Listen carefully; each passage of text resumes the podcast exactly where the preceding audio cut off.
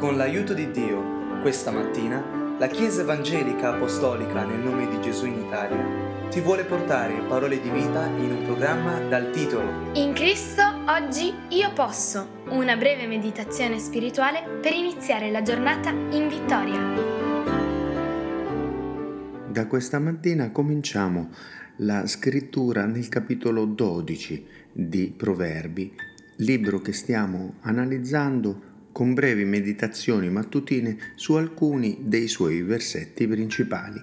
Il primo dei versetti, il numero uno del capitolo 12 è chi ama la correzione ama la conoscenza, ma chi odia la riprensione è uno stupido. Premessa fondamentale è che raramente la parola di Dio usa parole forti, Matteo 5:22 dice, ma io vi dico, chiunque si adira contro suo fratello senza motivo sarà sottoposto al giudizio e chi avrà detto al proprio fratello raca sarà sottoposto al sinedro e chi gli avrà detto stolto sarà sottoposto al fuoco della genna. Dio dunque condanna chi si adira contro suo fratello, chi dice raca suo fratello, cioè stupido o stolto, Tuttavia Dio stesso in questo versetto usa la parola stupido dicendo chi odia la riprensione è uno stupido. Com'è possibile? Semplicemente perché a te e a me giudicare gli altri fa molto molto male, ma Dio è l'unico che veramente sa. E dunque lui sì può usare questa parola dicendo chi odia la riprensione è uno stupido, cioè uno che non usa l'intelletto, l'intelligenza, la sapienza, perché chi ama la correzione ama la conoscenza. Qui dunque ci sono due posizioni ben diverse e molto lontane tra loro. Ci sono tanti gradi che avvicinano la mente e il cuore dell'uomo da chi odia la riprensione a chi ama la correzione, perché pochissimi amano la correzione, ma sì esistono. Quando si diventa saggi, ogni correzione non porta con sé un moto di indignazione, di orgoglio che ferito grida non è vero, non è giusto, io ho le mie ragioni. No, porta subito un moto di interesse perché sa che dentro ci sono dei semi di grande felicità, di grande utilità e dunque con quell'interesse può sgorgare ben presto un amore alla correzione, ovvero un amore alla conoscenza che c'è dietro la correzione. Perché? Perché in realtà che la correzione sia giusta o sbagliata, da un grado da 1 a 100 di giustizia di quella correzione, giustizia di quella riprensione, il saggio che in quella riprensione ci sia solo l'1% di verità o ci sia il 99 o il 100%, il saggio va cercando quella percentuale. Diciamo che io ho fatto 99 giusto e 1% sbagliato.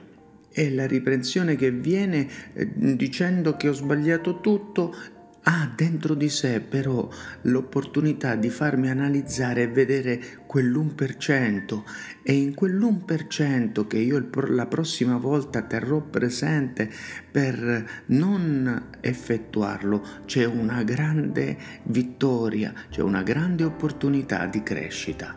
Per questo chi ama la correzione ama la conoscenza. Quante volte la parola è venuta alla mia vita e io, sentendomi toccato, è come che mi sia stracciato le vesti di fronte dicendo no, questa era la cultura di Malachia, questa era il loro modo a quei tempi, l'usanza che avevano di giudicare le cose, ma adesso le cose sono cambiate. Praticamente stavo dicendo questa non è parola di Dio. Qualcun altro invece se la prende con il pastore, dice no, lui conosce le mie cose, lui ce l'ha con me, oppure non è vero, questo è un modo di interpretare diversamente. Qualcuno comincia a dire no, magari è un'altra versione quella corretta eh, della parola di Dio qualcuno si rivolge a un'altra congregazione o addirittura ad un altro tipo di eh, religione. Tutto pur di non dover affrontare la vergogna di un ego che debba riconoscere il suo errore, che debba riconoscere la sua condizione erronea. Ma pensandoci a freddo, non sarà meglio che gli uomini mi possano dire stupido ed io, invece di inorgoglirmi e infastidirmi, possa cercare all'interno di quella riprensione, anche se viene dall'uomo, le poche o le tante ragioni di verità per crescere nella conoscenza, piuttosto che sia Dio a dirmi stupido perché odi la riprensione. È inutile che ci nascondiamo dietro un dito.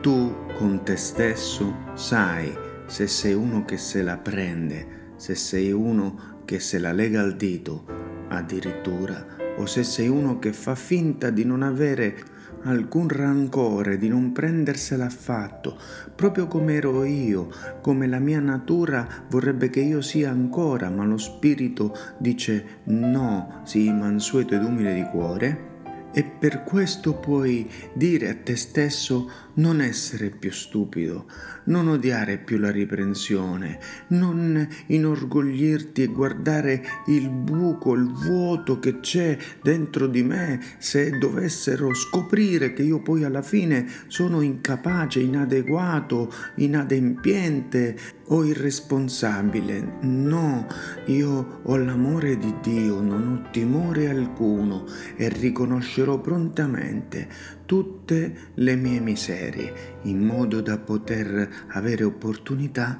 di liberarmene in Cristo Gesù, potenza divina per la mia redenzione. Che Dio benedica la tua vita. Amen.